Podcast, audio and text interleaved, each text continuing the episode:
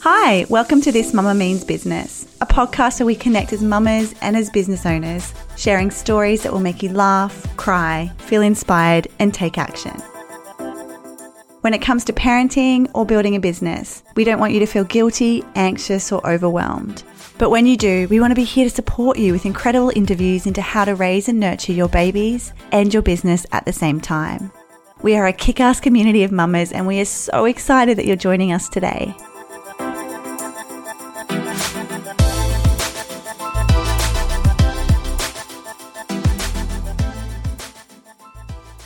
Oh my goodness, the first episode. I am so excited, you guys.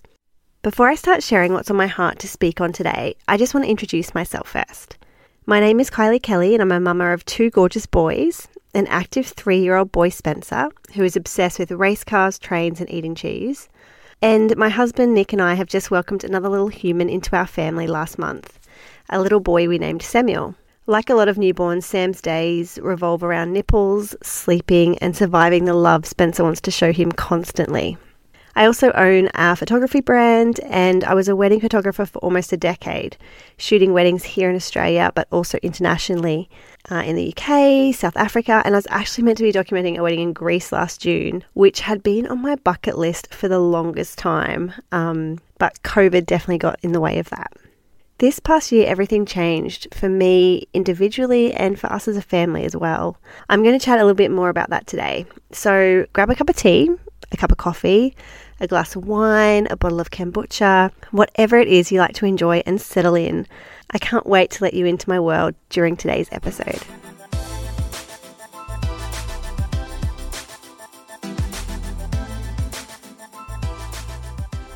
So 2020, hey, what a crazy, insane year for so many reasons. It's certainly one that I think a lot of us are going to remember for the rest of our lives. You know, so much happened. I know here in Australia we had not only the pandemic, but we had bushfires and drought at the start of the year, followed by the pandemic, obviously, um, which changed everyone's life it's just been a little insane. And I know in other parts of the world, over in the US, they've obviously had the election, they had um, the Black Lives Matter protests. There's been so much going on in the world this year that whether it's good, bad, or ugly, we're all going to remember it for different reasons, aren't we?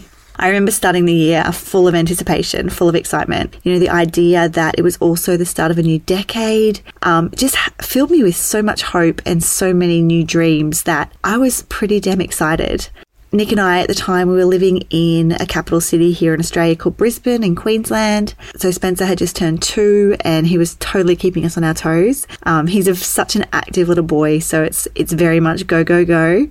Nick and I were both self employed, so I had actually been a professional wedding photographer for almost a decade and I loved it. I loved every moment of it. It was going to be an amazing year, and pretty much overnight, the pandemic hit. One minute I, I remember, you know, you're watching the news and you're hearing about it overseas, and then the next minute the government and, and everybody's talking about it. And I'm receiving so many emails from my couples thinking about postponing or cancelling their wedding.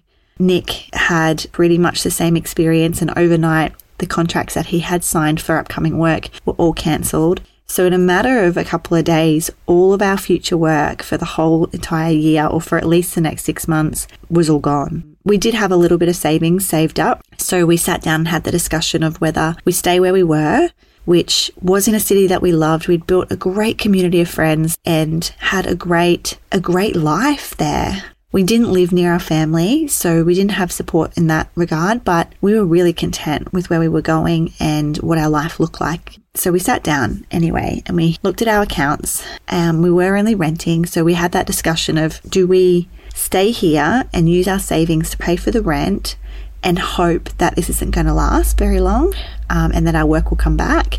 Or the only other alternative is do we pack up and do we move somewhere where we have support just in case this pandemic lasts longer than we're expecting or that we're hoping? I suppose as well, when you do have children, you know, those decisions are not ones that you take lightly. So we took Spencer obviously into consideration and we decided that because it was so unknown, we didn't know how long our work was going to be on the quiet side for. We didn't know when things would return back to normal. So we very much quickly spoke to Nick's parents, and luckily they had space for us. They did live in a different state, but they had space for us to move in with them. So we packed up everything in a matter of days. We were really concerned about the borders closing because they were starting to close in other states as the case numbers increased. So we quickly packed up our entire life, our entire house. We hired a storage shed that was close by put most of our belongings into storage and threw what we had in the car. We had to hire a car to fit Spencer's cot in because he was still in the cot, and we left. It was the most stressful time I think I've ever experienced. I definitely went into kind of survival mode.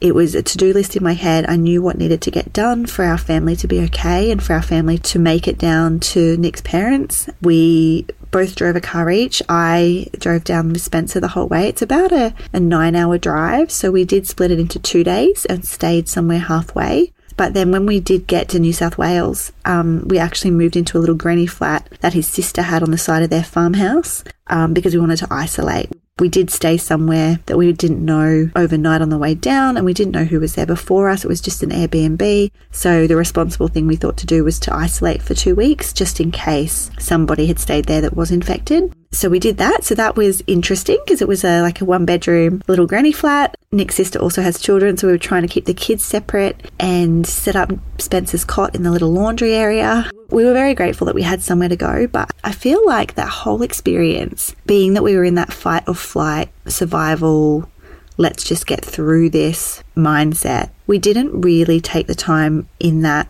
to actually grieve what we were missing or to really even think through what our life was then going to look like. So, after the two weeks of isolation, we then moved in with Nick's parents, which was incredible. We were able to live in the downstairs area of their property while they lived upstairs, which well, was such a blessing to have your own space a little bit as well, especially when you have a toddler, was just a godsend, being that we were dealing with toddler tantrums and early rising, and it was a lot. So it was fantastic to have our own kind of space when we were living in Brisbane, we had been talking about trying for another child. I actually was booked to photograph a wedding in Greece in June of 2020. And so I'd planned a big international trip with my girlfriend, Caitlin, um, and we were going to go over. She's also a photographer, so she was going to shoot the wedding alongside me. And then we were going to spend, you know, glorious two weeks kind of island hopping and seeing the sights around Greece um, and around a few other countries. But of course, that did not unfold. But originally, when Nick and I were talking about trying for another baby, we were going to wait until I got back from that trip because I didn't want to be pregnant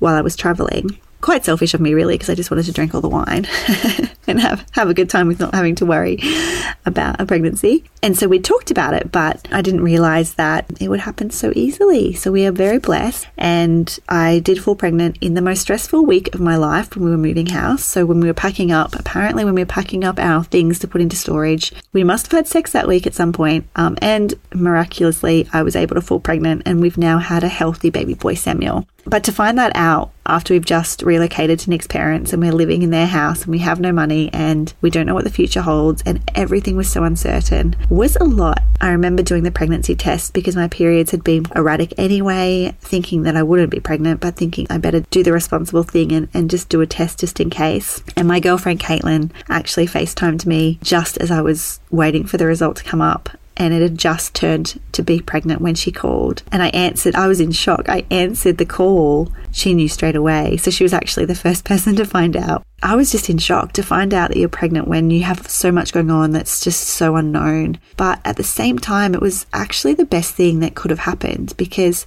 whilst it was one more thing that you could add to your stress pile of your life at that time, it was also the most positive thing to think about. A lot of the time when I was upset or worried or uncertain, I'd touch my belly or just think about the baby growing inside and know that at the end of the day, that's all that matters. It's the people in our life that we love. It's that we're healthy, we're together, and everything else is just logistics. Everything else is just figuring out what this new normal is going to look like, how we're going to make our life work now, and making sure that our situation didn't rob us of the joy of this pregnancy. So I was really, really happy that I felt pregnant when I did.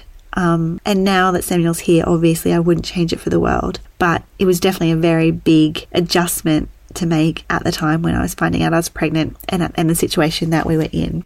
So, as you can tell from that little rundown, it was a crazy, hectic year. I did learn some things from it though. Firstly, I learned about the power of letting go. So, I've always been a planner.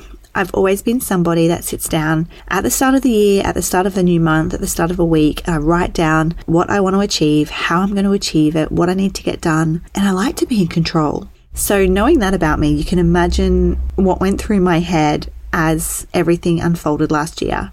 And I actually really learned that we're never in control. That to have a happy and fulfilled life, we actually need to release the illusion of control. We need to forget about it and remember that it's all about acceptance. It's all about accepting change, accepting what might be the new normal, and accepting that you're not in control. Doing the work and having the goals and having the dreams and writing them down, but also just surrendering to the outcome and making sure that we just enjoy the journey to get there, which I know sounds so cliche and it just sounds so like that's something you'd have on a poster or a calendar, right? But I must say, learning that through our experiences last year changed everything. I always knew in my head that was the best approach to life, but experiencing it and feeling it in my body, really realizing the truth to it, has definitely made me a more relaxed person. I also learned that knowing when to let go of a dream is just as important as to know when to go after one. So, with my business, with my photography business, after we'd relocated, all of my weddings cancelled, pretty much. So I then had to decide What do I do? Do I continue being a wedding photographer? Do I do I continue my business or do I actually let go of it? Do I not start it down here in a new state, in a new place where I would be starting from scratch? Do I just let go? And I decided to. I decided I didn't have it in me to start again, and I actually didn't want to. I actually was grateful that, you know, I had a business over a decade that provided income for me and my family that I loved with all of my heart at the time. But with two children at home and with my heart wanting to do something different and to be home for them, why not let go of it? And that was really scary. All of my sort of adolescence and into my 20s, I worked in so many jobs. I worked in retail, I worked in hospitality. There was a running joke in my family that I changed jobs as often as I changed underwear because I used to get so bored so quickly. The business was actually the longest job that I'd ever had. I'd been running it myself for almost a decade and I'd done really well. And, and that's actually how I'd met a lot of my friends, um, was being their photographer at their wedding. And then we became really close afterwards and we've all had babies together and it's been the source of so much joy in my life, but actually taking the time and not being scared to let go of it was the best decision and the, actually the best thing that came out of 2020, apart from our new son, of course. But I released it. I let it go and not knowing now what, what's ahead of me is scary, but it's also exhilarating. It's also so exciting to know that, hey, what do I want to do? What, what do I want our future to look like? 2020 also taught me the power of accepting help. So I've always been very independent. I think that comes from my mum, who's very independent. She pretty much raised my sister, my brother, and I on her own. Um, my dad always worked away.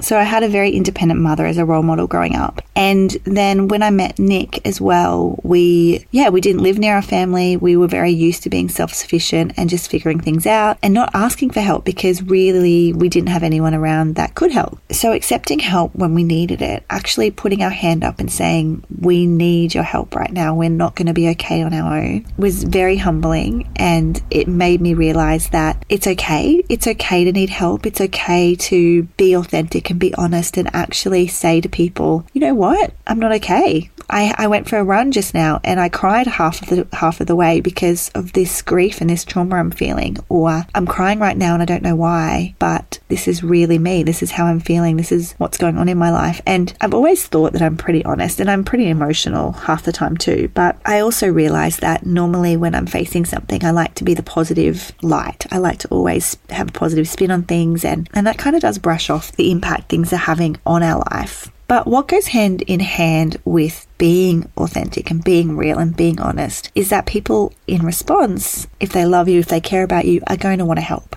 They're going to want to say, What can I do? How can I help you? Whether that's just listening, whether that's cooking a meal, whether that's letting you live in their house when you have no money, whether that's looking after your child when you just need to have a sleep, they're going to offer to help. And when they offer, it's so important to be able to give yourself the permission to say, Yes, thank you. I would, I, I really would love that help. And it's not a sign of weakness and it's not a sign of failure it's a sign of being human and it's a sign that you have people around you that love you and that actually want to help your life get better. There's so much power in that. And I feel like that was a huge lesson for me last year because normally I would just be the positive one. I would just be that person that, that would like to help others that didn't need help because I had my shit together when actually sometimes that's not enough. Sometimes the world throws so much shit at you that you just need help. You just need your people around you to support you and to get through it together. So that was a huge, huge, huge lesson. Um, and even now, I'm still, I'm still struggling with it. Obviously, we've got a newborn, and um, Nick's sister and Nick's parents and a few friends are offering to do things, and I always have to catch myself because my instinct automatically is, oh no, I'm fine. Oh no, I don't need it. Don't worry about it. I don't want to put you out. I don't want to inconvenience you. But I need to remember that no, no, no. There's power in accepting help, and it's going to make them feel great, and it's going to actually make you feel great too because you do need it. So it's a work in progress. The last little lesson that 2020 threw my way was just the importance of checking in with yourself. Even though with the pandemic we, we were lucky to not lose anyone, we didn't have anyone pass as a result of it, we were quite lucky in terms of our health. Um, Nick Spencer and I haven't haven't caught been infected. Um, I don't actually know anyone close to me that has. But I also realized, and I, have only realized it as this year kind of wrapped up, that there was a lot of grief and a lot of trauma with having to relocate and having to leave the life that we had in Brisbane. There was a lot of trauma around that because it was something that I didn't foresee, that I didn't actually want to do at the time, that I felt forced into. There was grief in the fact that I had to close the business, that I was forced into that decision. There was trauma around having to impact Spencer's life so much. He had a great daycare, he had a great community sort of around him, and suddenly he was thrown in the car. We were living somewhere else. He didn't have his friends that he was starting to really cling to. He didn't have his favorite teachers. Um, he was only two, but he, he'd been at that daycare center for a year and a half. He started when he was six months, so there was security in that. There was security in the house we lived in. There was security for him in the friends that he had outside of daycare that were, you know, kids of my friends that he was getting quite close to. So we changed his life drastically. And then we landed here in this new state, in this new place, obviously with family, but, you know, suddenly he's not just getting instruction and direction and discipline from Nick and I. It's also obviously who we're living with, which is his grandparents. So he's, he's learning to take direction from them and he's going to a new daycare center when they opened and then he's toilet training and then we're moving again into the rental. Like he's had so many changes. And as a parent, I was worried that he wouldn't adapt as well as he has. I was worried that it would impact him developmentally. I was worried that he wouldn't settle in a new area. Um, and there's definitely been challenges, but there was a lot of trauma and grief, even just around having to put those changes on, on him at such a young age and so many changes. So I did find that the best way to kind of deal with that was to exercise, was to walk, to run, to do what I could through the pregnancy and even now it was definitely allowing myself to feel my emotions so that I could move through them and not just drown them in a glass of wine in getting busy. Or luckily, I was actually pregnant because if I hadn't been pregnant, I think I would have drunk way too much alcohol. But yeah, so exercise was definitely a big one and just letting myself feel them. So there were definite times when I just knew I needed to have a cry. I could feel it building up and I knew I needed that release. So I needed to have a cry and get it out and move on. And even now, actually, grief's a funny thing. I feel like when you've gone through a year like 2020 and whatever you've experienced in this year, you feel it differently. I was listening to a podcast the other week that had a psychiatrist on it talking about grief and trauma, and they were even saying, you know, when you get to the end of 2020 and you're tired and you're lethargic and you're like, oh, I don't know why I'm so tired, or I don't know why I feel the way I do, or I'm not motivated. And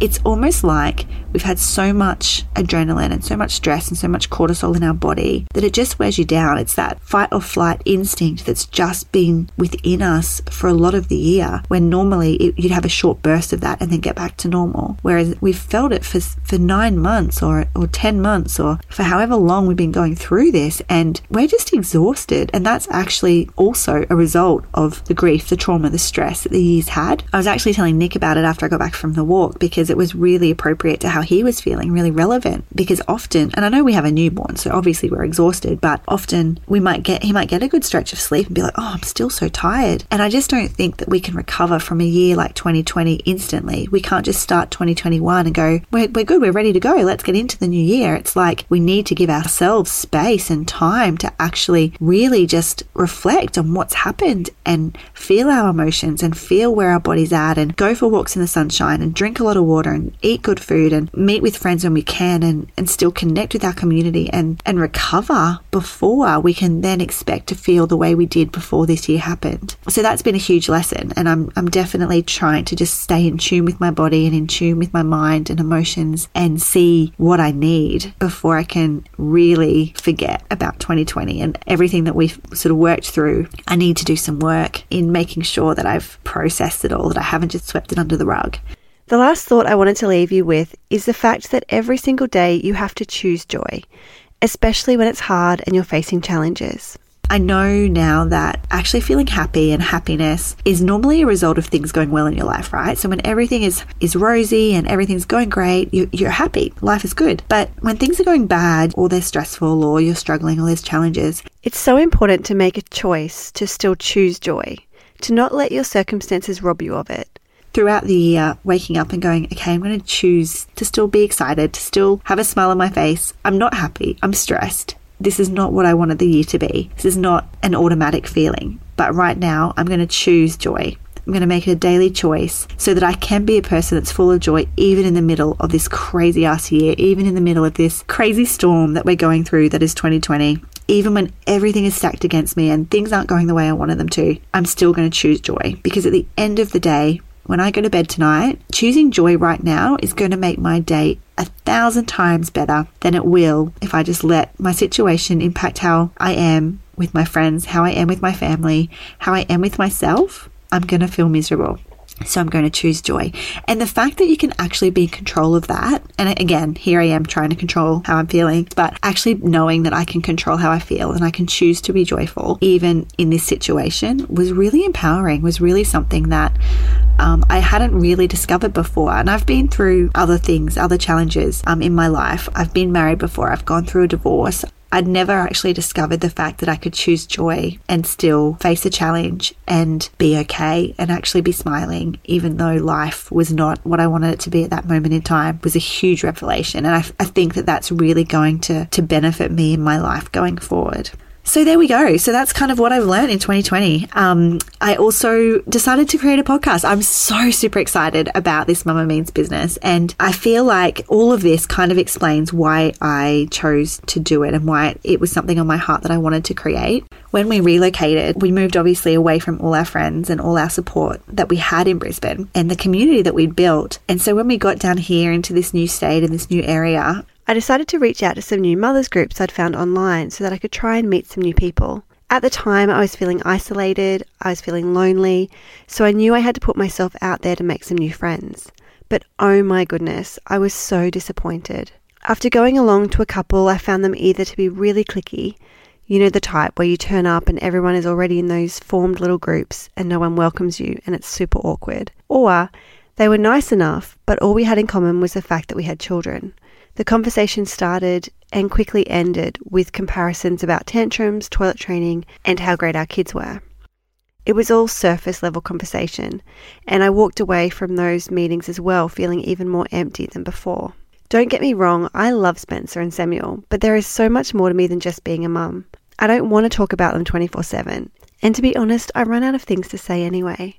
I'm an entrepreneur. I want to talk about business. I want to talk about other things in life that excite me and build something, you know, that is incredible whilst also raising babies. And hence why I thought I'd create the podcast. It was really an, a way for me to reach out to other incredible women that I started chatting to online that were also mothers, but they were also entrepreneurs and, and amazing business women. So I've had so much fun. I've interviewed women from the States, from Canada, from New Zealand, from Australia, from all over the world that are in all different stages of motherhood, all different stages of business. And the conversations that we had were so real and they're so rich and they're so much more than just talking about our kids. So I'm really excited by this podcast. I'm excited to share everything with you. Um, I'm excited to build a community where we can be authentic, where we can value human relationships. Um, I learned last year that when your connection with other people is low, when you're struggling with the relationships in your life, even the social relationships, you could have a great intimate relationship with Nick. My family can be really well and connecting on a really deep level. But if your social relationships and if you, you're not feeling connected to a community, you struggle. Your happiness is low. Feeling connected to a community is so important and seeking out new relationships and also deepening